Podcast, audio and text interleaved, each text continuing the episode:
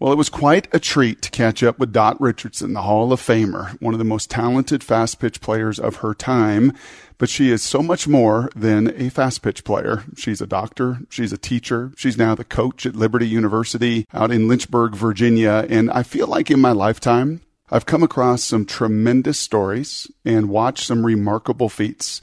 I've seen things in the weight room that looked superhuman to me at times. I've watched the way guys can run and glide and move. And, and equally, it's just uh, remarkable to watch God's gifts in people. Through all my 44 years, I've not yet and hadn't yet come across a story quite like Dot's. I hadn't heard of a 10 year old athlete competing with 20 year olds in more than holding her ground. But her story, as I said, is much more than just her remarkable athleticism, her gold medals, and even becoming an orthopedic surgeon. No, her story is so much about exactly what this podcast is all about that crossroads of her faith and her sport and how those two have intersected over the course of a remarkable lifetime.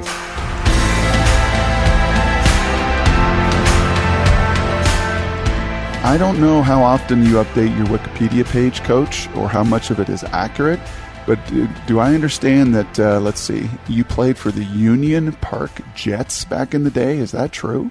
That is true. Is that where it all started?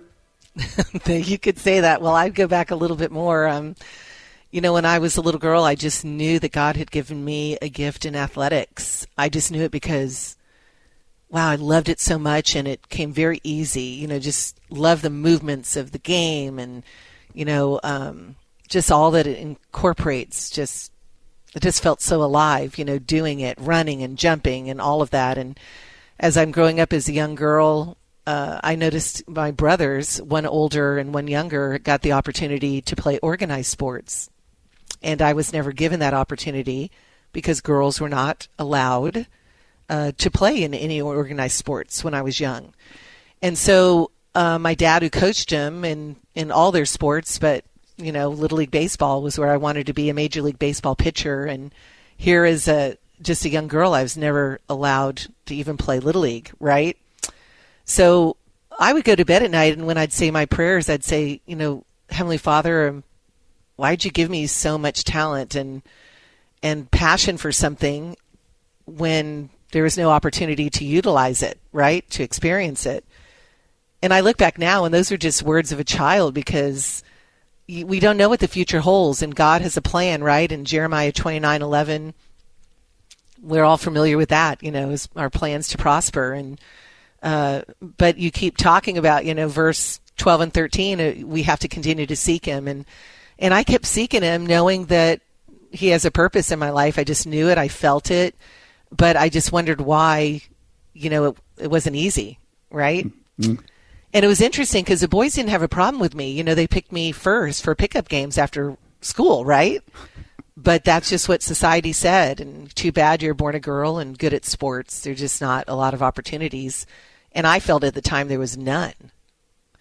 And uh, it was that amazing day. I mean, and it was right it was on a Saturday, right before my older brother's little league baseball game, and he had gotten a brand new mitt, a catcher's mitt, and he asked me. He could have asked anyone, but he asked me to break in the catcher's mitt, right? So he just knew that I had a good fastball, I guess. So here I am winding up and firing a fastball, imagining, Brock, I'm imagining I'm a major league baseball pitcher. I can't even play little league. And next thing you know, the game must have ended because this coach comes over to me and says, Wow, you got a great arm. How would you like to play on my Little League baseball team? Unbelievable, right? My prayers are being answered, right? It's happening. I'm going to play Little League. I'm going to be a Major League Baseball pitcher. It's going to happen. And then he said, in practically the same breath, well, we're going to have to cut your hair really short and give you a boy's name. We're going to call you Bob. So I would have had to disguise myself as a boy in order to play. And I just didn't feel as right. So I just mm. looked at him and I said, and as much as I wanted it, I mean, oh my gosh, I wanted to play. I wanted to have a uniform. I wanted to be on a team. You know, I just wanted to live the dream. And I looked at him and said, sir, thank you, but no, thank you. I just, you know, don't feel it's right to hide who I am. And Dot, this isn't the like 1920s or 30s, right? I mean, this. No, this, this is. was in I think people- 1971. you know? People hear that story and say, "Oh, you know, oh poor you. Oh, that's just that's just terrible. Oh, before women had any right." This is yeah, this is 1971. You're 10 years old, right? Mm-hmm. You're you're uh, th- this is in Florida, correct? Correct. My dad had just retired from the military, the Air Force. We'd been all over Guam and New Hampshire and England and Kansas and New Mexico, and then he retired, uh, senior master sergeant, and we settled in Orlando. And you're the middle of three, so you have an older brother and a younger brother. Is that right? Well, I have two older sisters, Okay. and again, how the Lord works. I saw with my older sisters very good in athletics as well, very good in sport, but they were never given any opportunity because of being older. Uh, so they could only play, you know, just kind of recreation stuff. That was about it. But you knew that you had a passion for this, and and you said your prayers at night. So did you grow up in a home where um, your parents led, where where prayer was a part of life, where um, your faith and, and and church was a part of home? Absolutely. Absolutely. Uh, I saw it in my parents, and particularly my mom was just such a living example of, you know, being Christ like. You just saw her compassion for people and her time that she gave and her service and just very faithful uh, to the Lord. And we'd all, as five kids, you know, we'd be going with mom and dad to church. And I remember my first Bible, and it was that brown cover children's Bible book, right? And I remember opening it up and reading about King Solomon to my friend Mark, who was a year younger, and I think at this time I was about six, maybe five or six, and you know, just um, just always felt the Holy Spirit, you know, just felt the presence of the Lord and just the joy and of it's just hard to explain. I, I just have to say a joy just about um, life and um, just going through Sunday school and everything. And so very blessed. But you did not want to be Bob. I've got a ten-year-old son, so I'm trying to imagine if my Titus, you know, uh, was put into that situation from just a spiritual maturity standpoint, a maturity standpoint. Here, a coach tells you, "Hey, you've got a you've got a fastball. I think you can play for me, but here's the deal." You got to cut your hair. You got to change your name because we can't have a, a young lady on our little league team. And ultimately, at that moment, you said no. Well, I can tell you, I know that God has a sense of humor because years later I married a Bob. Come on. That is like, the Lord is, just wait. We see him face to face. It's just going to be amazing. Well, uh, one of the things I have to say is that my mom, I would ask my mom, I'm doing dishes, right? And we're together, and I'm like, Mom, how come I can't play Little League? And she said, Well, because when you strike out all the boys, the parents aren't going to be able to handle it. Mm-hmm. And that was a really moving moment for all the parents listening because, in a way, she had said, I recognize how talented you are, right? I know that you have these gifts, um, and parents aren't going to be able to handle it. Instead of saying, Well, you're a girl, so, you know, just live with it, right? Yeah. Um, but it, it's I have to say that the root of just and I want to encourage parents to continue to feed their children with the truth, with the word, because uh, society definitely doesn't do it. You know, it doesn't do it, and um, you know, so for me, I just always looked at what happened in my life, even at ten years of age, and even you know younger, was what is the Lord teaching me? Like, what lesson is there in this? And um, it all happened 30 minutes later after I said, Sir, thank you, but no thank you. I walked over and saw a friend of mine, and all we knew were baseball, ca- you know, how to play catch with a baseball, right? And so her name is Sunday Brown, and she's a good athlete too, and she was denied a chance to play. And we're playing catch, and far in right field of this field at the time, I didn't know what it was. Right now, I know it was a slow pitch field, slow pitch softball field and we're playing baseball catch and we knew that there was a team in the infield but we're hiding hoping they don't recognize us way out in right field. And this other coach came running up to me and says wow you got a great arm. Do you have a minute to talk to the head coach? And i was like sure.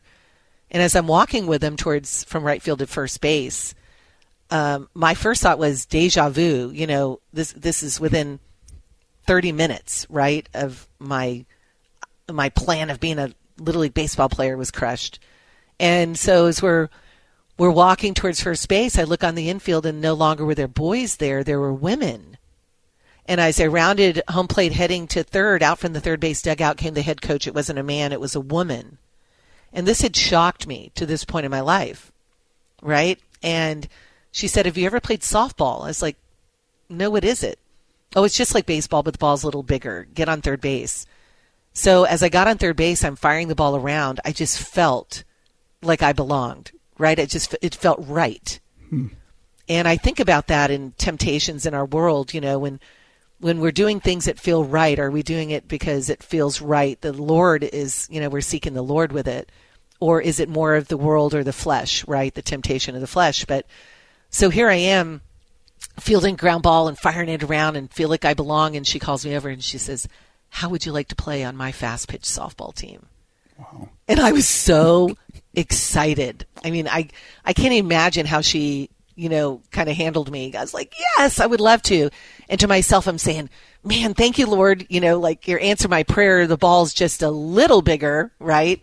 Um, I always laugh about that. The first time I touched the softball, how much bigger it felt than a baseball that I was so used to, right?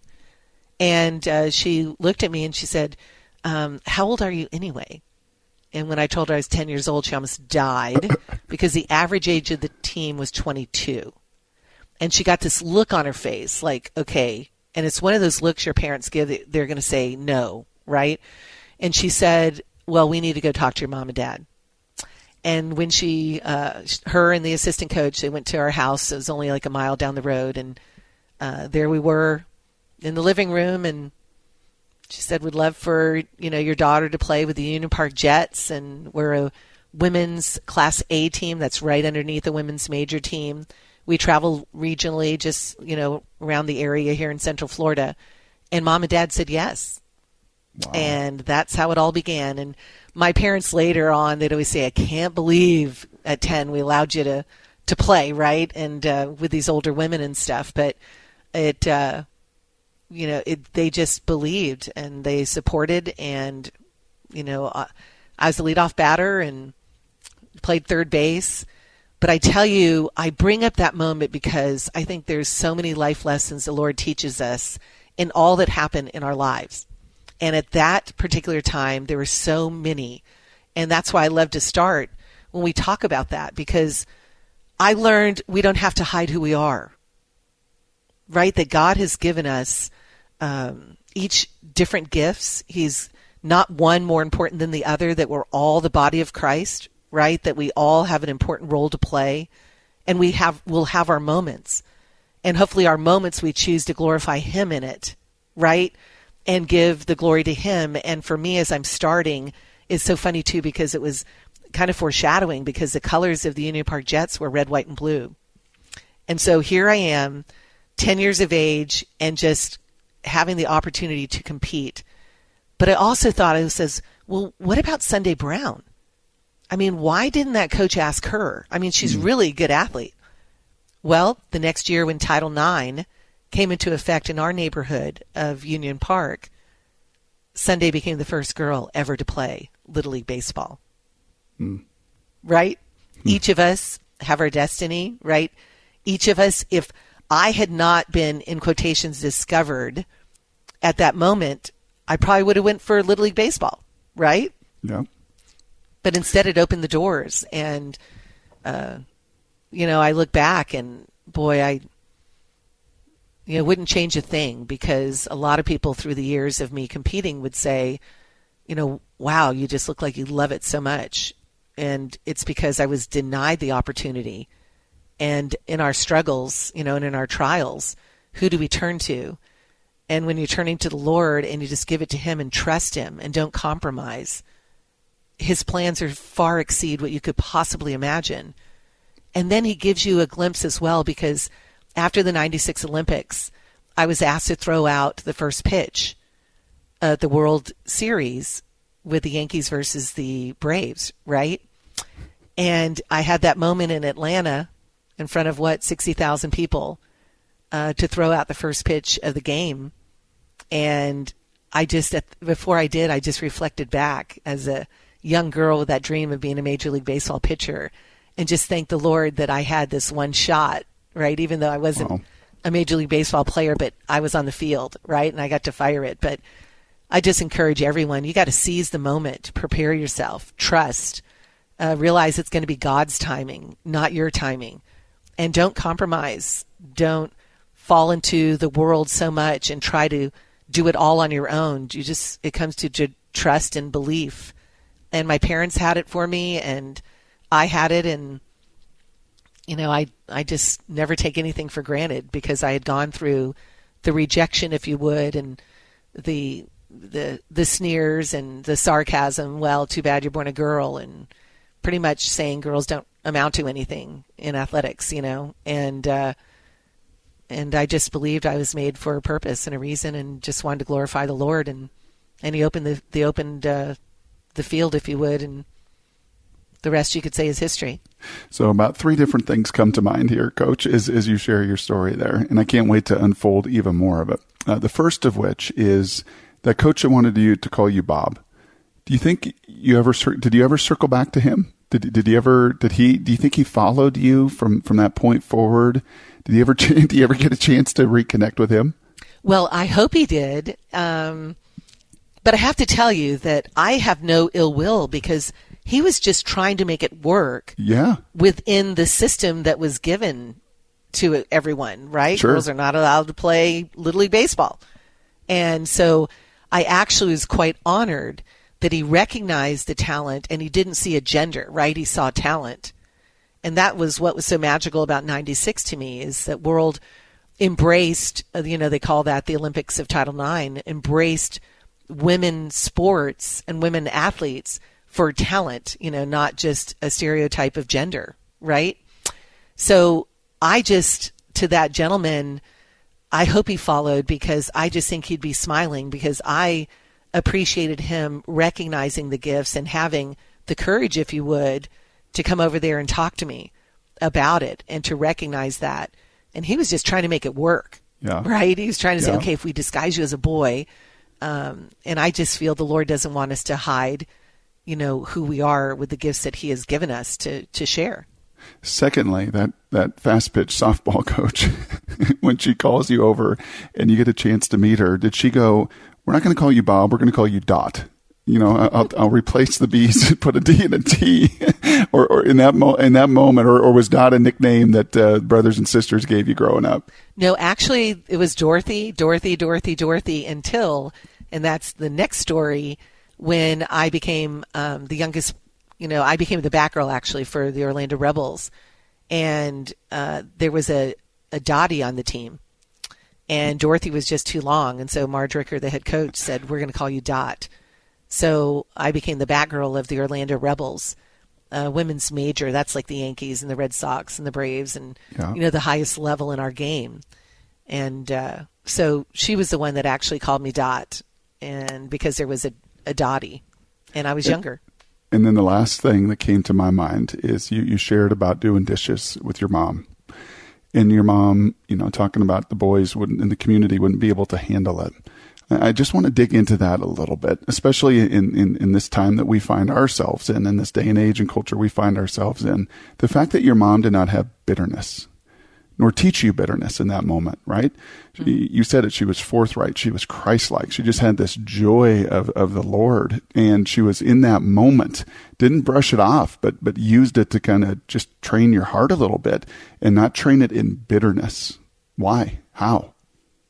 With the Lord, I mean, it's such an important part of her that you know the Lord can give us grace, right, and forgiveness, redemption, and I think for all of us, we need to share that with others. And my mom taught me that. You know, she showed that. But it, the interesting thing is, my dad, a great athlete. I mean, really good. You go back to upstate New York, and he probably even still has records way back when he was in high school but he told me that my mom was a better athlete than him. Hmm. And she could only be a cheerleader. Right? She couldn't play these other sports, even though she did say that they would have this slow pitch. Um, it's like a softball game. It wasn't slow pitch because she said, "Oh, we never threw a high arc," but she mentioned playing that game at some point, whether it was in the neighborhood and stuff. But really good athlete, and and uh, my dad said she was even faster than him running. So I do believe that, uh, as the Bible says, you know, there's blessings that continue through the generation, and I do. I I have always felt that we have been so blessed because of my parents and their parents, uh, and maybe I was the one chosen to kind of live the dreams for her that she didn't get a chance to do. Mm. And I always felt that when I played that my parents enjoyed watching. I mean, they would just sit back and relax and, and just have an awesome time watching. And they were so into it. And I just felt that maybe in a way I'm able to help live the dream for my mom, you know, and that's uh, continuing with my education. Hold on, hold on a second. Did you say your parents could sit there and enjoy watching?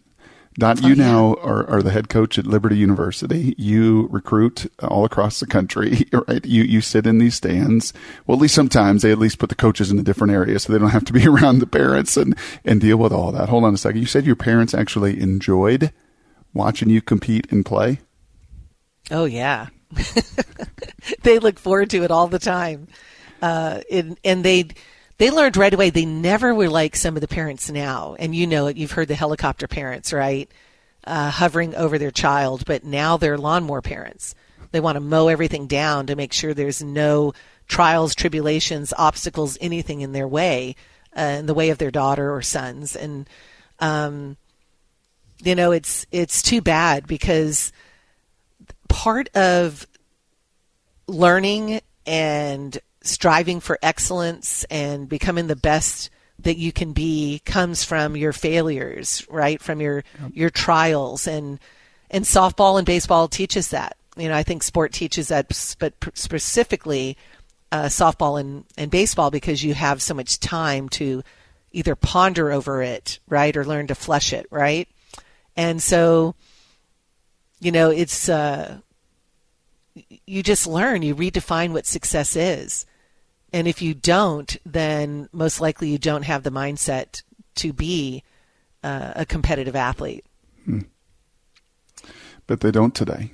As you know, I mean, the majority of the kids I'm sure you even recruit or you certainly watch or you're in those environments. It is just such a challenging and in your and in that baseball softball world in particular i've got a good friend of mine whose daughter is a highly competitive and they are so intense dot in these tournaments that bring in the best teams from the country and the best clubs and it, and that that moment is so intense and it's so big.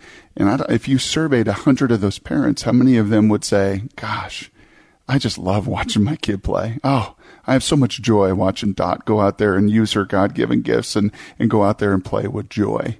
Out of a hundred, how many parents can do that today? I don't think I've met one yet, and that's that's pretty sad to say. Uh, I mean, I shouldn't laugh. And You're I'm right. not talking about yeah. you know at Liberty. I'm talking, you know, which is obviously included. I'm talking about in years of following travel ball, and we had the Dots Diamonds that my brother and a good friend um, started. Asked if they could use my name, and started ten and unders, and you know they just went all the way through. And I was the director executive director of the National Training Center in Clermont Florida, right outside of Orlando, for 12 years, and was able to fundraise and and have uh, a beautiful Legends Way ball fields created, which are five uh, fast pitch softball fields, and just be able to watch, you know, from you know eight and unders all the way up into the collegiate and professional level, and it's uh, you don't find too many parents that are just really just sitting back and and just enjoying and letting whatever happens happens. They they just have to be so into it in a in a such a competitive way that they feel their child reflects them, and they take it so personal, right? Um, mm. Whether it's the conversations they have after a game, where if their daughter doesn't play, instead of them saying why aren't you why didn't you play, you know, oh the coach doesn't like you, you know what, you know all these excuses right? Instead of being able to say, hey, let's continue to work hard. You know, control, you always hear control the controllables, right?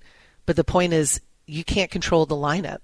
And so what I've seen happen is they just quit that team, put their daughter on another team. She doesn't play as much as they think she should, quit that team, go to another team, and I saw the ultimate all the way to the bottom where this team had every uh, athlete on that team that was the worst of the worst of all these other teams, and their parents got just so upset that their daughter mm-hmm. wasn't playing enough.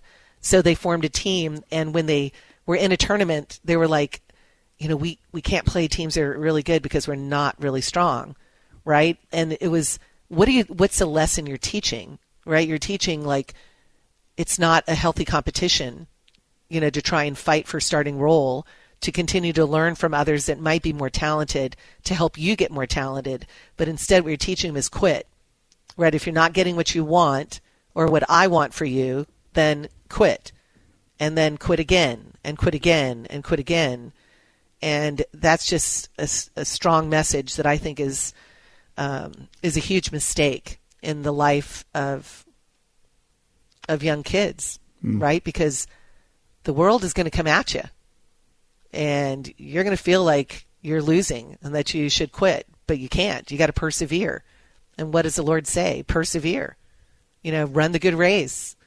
Um, and I think that they're being taught a lot opposite. So here's this 10 year old girl that gets to play with 20 somethings, which I'm still trying to wrap my, my brain around. I, am having a hard time doing so. What, what a remarkable, remarkable journey. And you end up playing. Then ultimately you head to Western Illinois University and ultimately on your way to UCLA and becoming a national champion. Can you tell me about that journey? Yes, well, how it all began was uh, the Union Park Jets had played the Orlando Rebels, a women's major team, and I guess this is where the head coach saw me. And the Orlando Rebels, again, a women's major level, decided they were going to help teach the sport, which is huge. We got to teach, right? We got to we got to give of ourselves and our talents to teach others, right? Well, they wanted to teach every girl in Central Florida fast pitch softball, and so they had an instructional league, uh, which I went to, and the only reason I did is because I was supposed to go to an all star tournament at the end of the year for the Union Park Jets. But I was playing around in the backyard and I was swinging from one limb of a tree to another, pretending I'm a gymnast, right? And as I dismounted on the, off the hood, onto the hood of an old car my dad had there, I lost my balance. And when I looked back, I saw this board with nails sticking up. So I gave an extra push and I missed the board, but instead I landed barefooted on a sickle. And if I had turned any other way, I could have amputated my foot. But it cut my foot, and I was blessed it wasn't too severe, but it was definitely cut, and I was rushed to the emergency room, and they put about, I don't know, 20, 30 stitches in it. And because of that, I couldn't go to the All Star tournament. But instead, I hobbled my way up into to this instructional league tryout that the Orlando Rebels were hosting. And I made a team, but everyone made a team, right? But I made a team. And I got the chance to learn from the legends in the game. And as all of baseball, you guys thinking about Babe Ruth and Lou Gehrig and Mickey Mantle, these were the Babe Ruth and Lou Gehrig and Mickey Mantles of softball, of fast pitch softball at the women's major level. And I was eating it up. I was soaking it in. And at the end of that instructional league, which went about, you know, three months, the head coach, Marge Ricker, called me over and said, I talked to your parents. They said, the decision's up to you. How would you like to be an Orlando Rebel? Sorry. How would you like to be the Batgirl of the Orlando Rebel? And I was like, you bet. You I would love to be the Batgirl. And I questioned people, would you stop playing for a season to be a Batgirl? You know, are you prepared to start at the bottom? Are you humble enough to be starting at the bottom to learn, right? And I I was I was like, okay, I'm just going to be the best Batgirl I can be. And I was around these legends, and I saw how the game should be played. And how old are you at this point, Dot? Uh, right now, I was 11, almost 12. I was going to turn 12.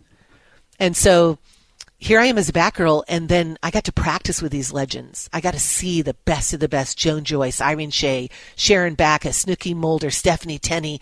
I mean, I got to see the legends play, you know, Paula Noel. I can go on and on, right? Mick, Mickey Davis and uh, just legends. And I, next thing you know, um, the Orlando Rebels are beating an Alabama team 10 to 0. And coach looked in the dugout and says, Dot, get into the game. And I was like, what? She says, Yeah, get into right field. I said, Is this legal? Yeah, Batgirls on the official roster. Get out there. Well, I don't know if that was true, but that's what she said. So, would you do you know that anything that could happen to me in a game seemed to happen in those two half innings? I get up to bat, a runner at second base, I get a base you. hit, and the runner rounds third and scores a run. At first base, um, I get a steal. I you know I steal second. Then the next batter gets a base hit. I round third and score a run, RBI, right? And then, as I scored the run, on defense, I'm in right field, and I get a routine fly ball. And then to end the game, it's like a movie, to end the game, a line shot is hit to me. I scoop up and throw the girl out at first base. The crowd went wild. The team went wild. It's like unbelievable. So that fall, Marge Ricker comes up to me and she says, I've talked to your mom and dad. They said the decision's up to you. How would you like to be an Orlando Rebel? So the next year, at 13 years of age, I became the youngest girl ever to play women's major ball. And I bring that up for a number of things. Are we ready to seize our moment and our opportunity? Not only was I trying to be the best I could be, the next thing is when I finally got a chance to be in a game, which I never thought was going to happen. Who'd ever think a Batgirl would be in a game? I was just ready to enjoy it and go for it. Mm-hmm. You know, I, I just go for it. So now I'm an Orlando Rebel, the youngest girl ever to play women's major, because before that time you had to be 14 legally. Well, they had dropped the age, right? They had just dropped it. There was no age limit or beginning. So I bring that up to answer your question because how did I get to Western Illinois? The or the Rebel Games were started, which was the idea Marge Ricker had, because so many northern colleges were wanting to come south to be able to start their season, right? And so they came south. Well, I at the time, you know, um, when she started this, I believe I was about, I think I was about fifteen. And so I was young enough. I'm on the Orlando Rebels. I'm not in college, and I'm playing these colleges. Well, that's when the Orlando. That's when uh, Western Illinois, Kathy Veroni, the head coach, saw me, and so she offered a scholarship. Now, remember, this was AIAW, not NCAA. The AIAW is the Association of Intercollegiate Athletics for Women. And so when I got the opportunity to go to Western Illinois, I I knew I wasn't going to call, go to college in Florida because it was slow pitch at the time, right? Not fast pitch. And in high school, I played volleyball, basketball, softball, track and field, and tennis. I loved them all. But it was actually fast pitch softball in the summer, competing at women's majors, um, that I just loved it so much. So I went to Western Illinois and I played field hockey for the first time in my life. I played basketball, loved it, loved basketball because you never get rained out, right? And um, and then softball, we came in fifth in the nation. I led the country with a 480 batting average, first team All American. Everything was great, loved it. Uh, but next thing you know, because when I graduated from high school, the summer before college, um, I was selected to the United States first ever Pan American team. So I was the youngest starter at 17, and we're in San Juan, Puerto Rico when we won a gold medal. And that's where the United States Pan American basketball women's coach saw me, and uh, Billie Moore is her name, and she was the basketball coach at UCLA. So she went back to tell Sharon Backus, the head softball coach at UCLA, about me, not knowing that, um, you know, obviously she found out when the season, you know, went into softball. But she gave a call to Marge Ricker, and Marge said, "Sorry that you missed, you know, Dot because she really wanted to go to UCLA." Well, my parents were like, "Up, oh, UCLA is too far away." I'd never sight unseen. I hadn't seen it, um, but uh, you know, I just got in my head UCLA because uh, my junior year in high school, they had won every women's major uh, sport AIAW national championship, and I had heard about it all the way in Florida. So that's where I wanted to be, right? The best with the best of the best to be the best I could be, right?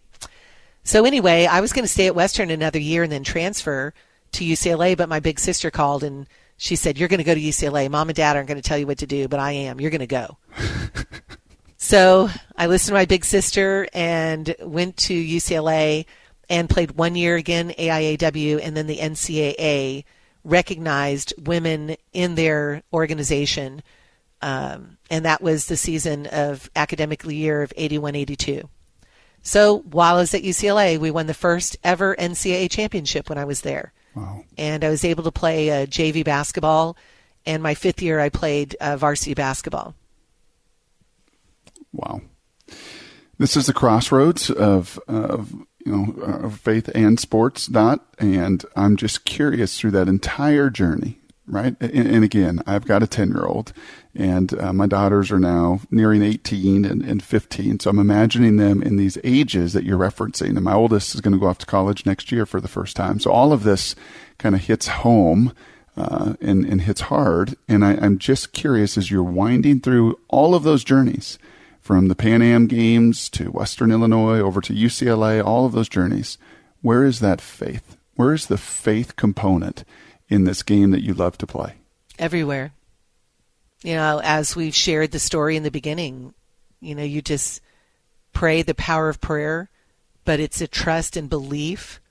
We don't have to compromise who we are and that God's plans for us are greater than ours could possibly be.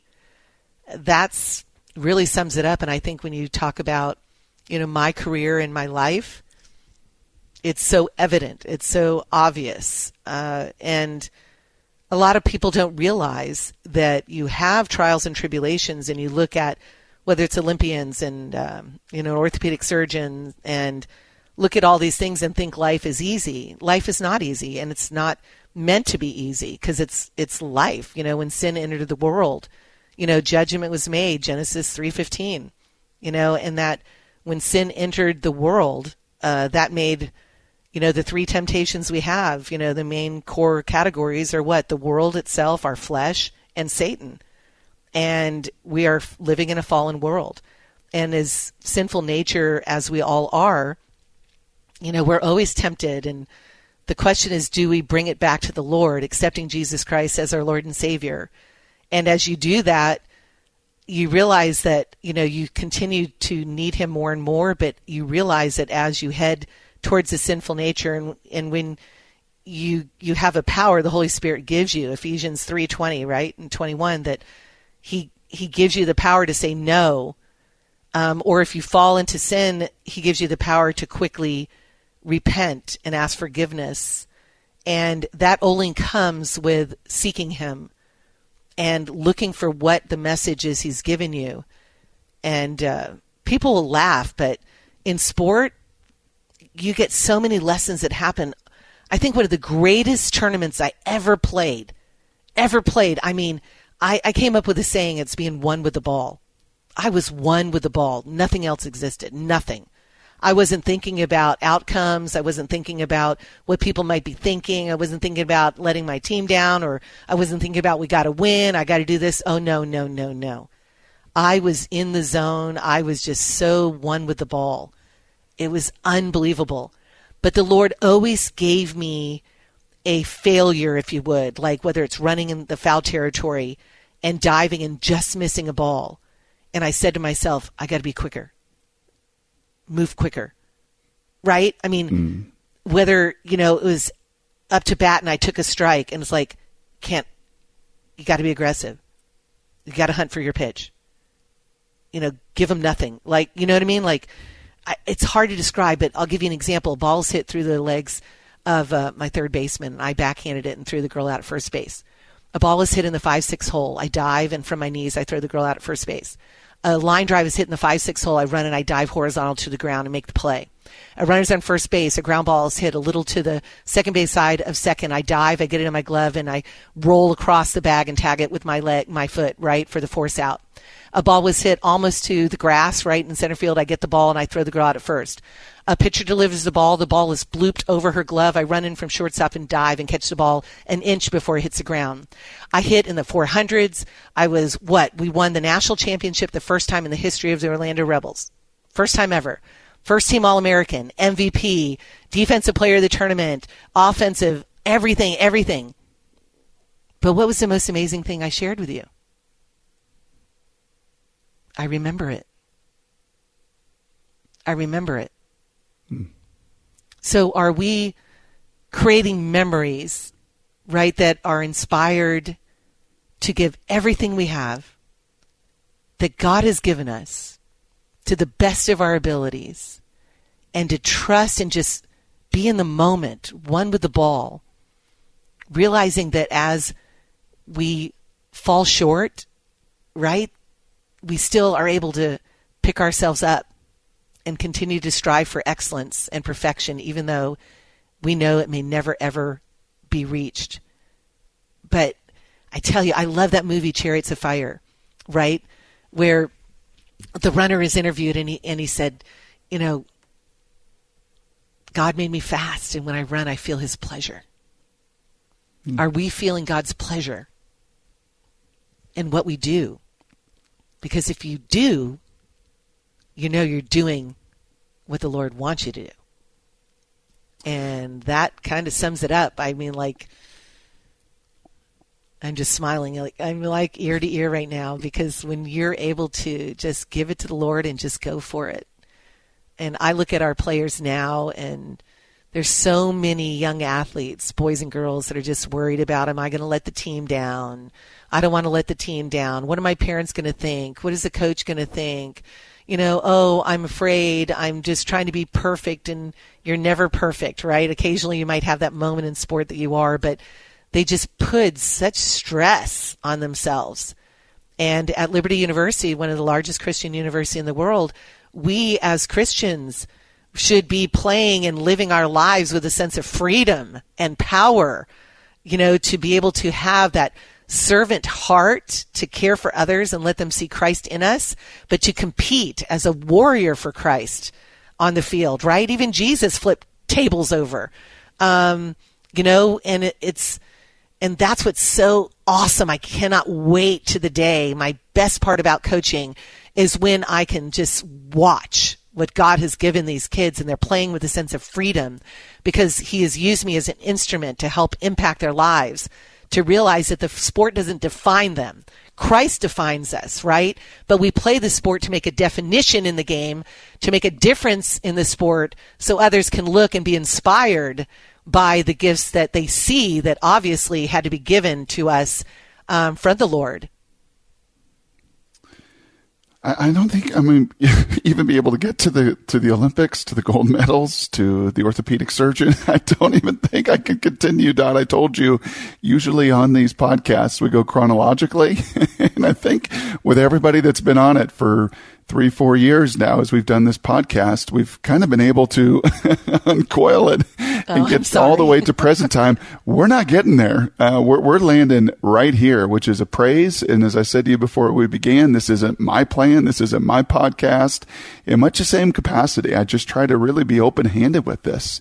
And I'm just so fascinated to see where right? The, the, the Lord wants to take all of these conversations and, and I'm just led here on, on a couple things to, to, to land this here is you, you have 25 parents in the room and I'm sure you've had this experience before, maybe not in, in a big setting like that, but certainly as you recruit these players, right? And you're searching out is all of those old coaches that you referenced from the different teams that you have been on who looked out and they found, man, that, that's a, that girl's got a special gift. I, I want her to be a part of my team.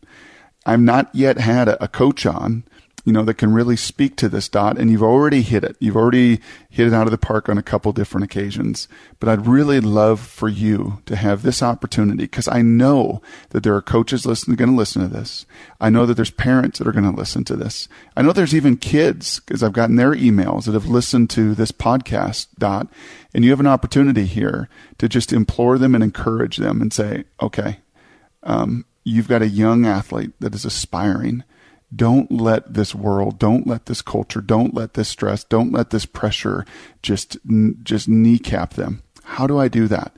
How do I go about it? And frankly, Dot, I'm asking from my own perspective, where at times or or my family members' perspectives where it's hard to just enjoy that gift that is our kids competing because as you referenced earlier, the pressures and the stresses. So how do we go about doing this best?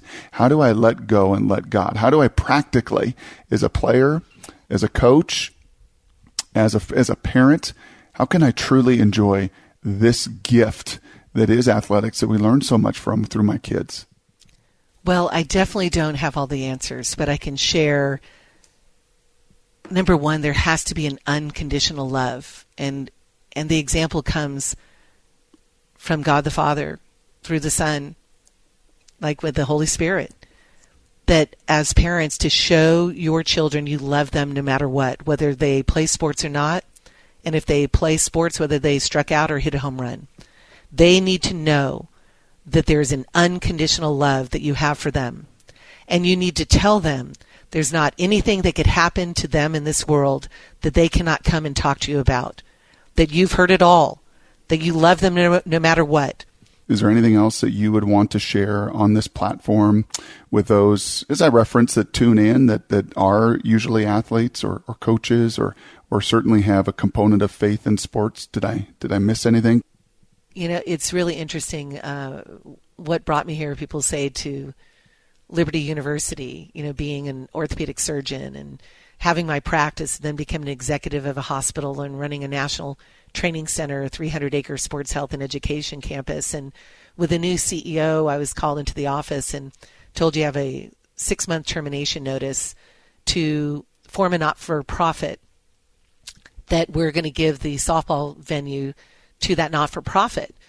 And how many of us have been there and you know you lose a job, right? Or you, you get some bad news and you can always tell you know when those things happen, who do you search for, right? Where where do you find that refuge? And for me, I knew right away I was like, okay, God, what do you have in store?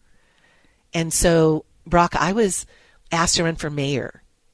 And then I was asked to run for county commission. And just a few days after I was told to form a not for profit, which I had and had my attorney getting it all ready. And, um, you know, instead of like, woe is me and feeling sad and what I realized, okay, a new adventure is coming. Let's go. God's got a plan. Do we give it to him? Well, mm. I'm going to be in politics. I mean, I told this group, uh, when they, when my husband and I talked and said, okay, county commission, um, and I'm going to have this not for profit and be a part of the board and I'm going to serve people um, in politics as a county commission, the group told me if you like it, Dot, if you like politics, we want to support you to run for U.S. Senate in the state of Florida in five years.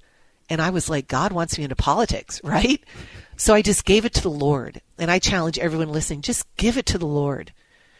And that's what I have learned. Just we do we become the best we can be in all that we do. And there are things that are going to turn us in a direction that the Lord is going to lead, lead us to.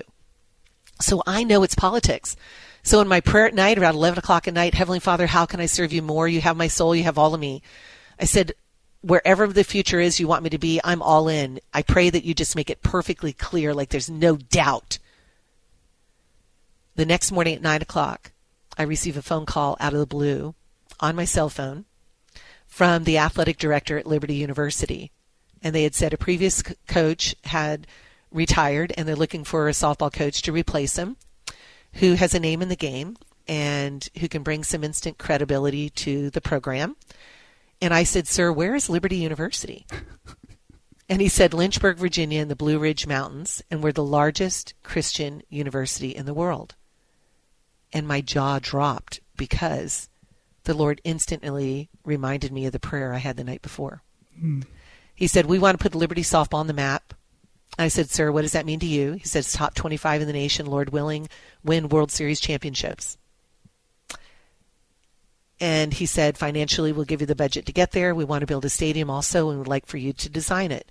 And I said, Sir, I'm humbled by this opportunity. Hmm. But you may not realize this. I have never head coached in college before. And he said, We realize that, but we feel the Lord is bringing us to you.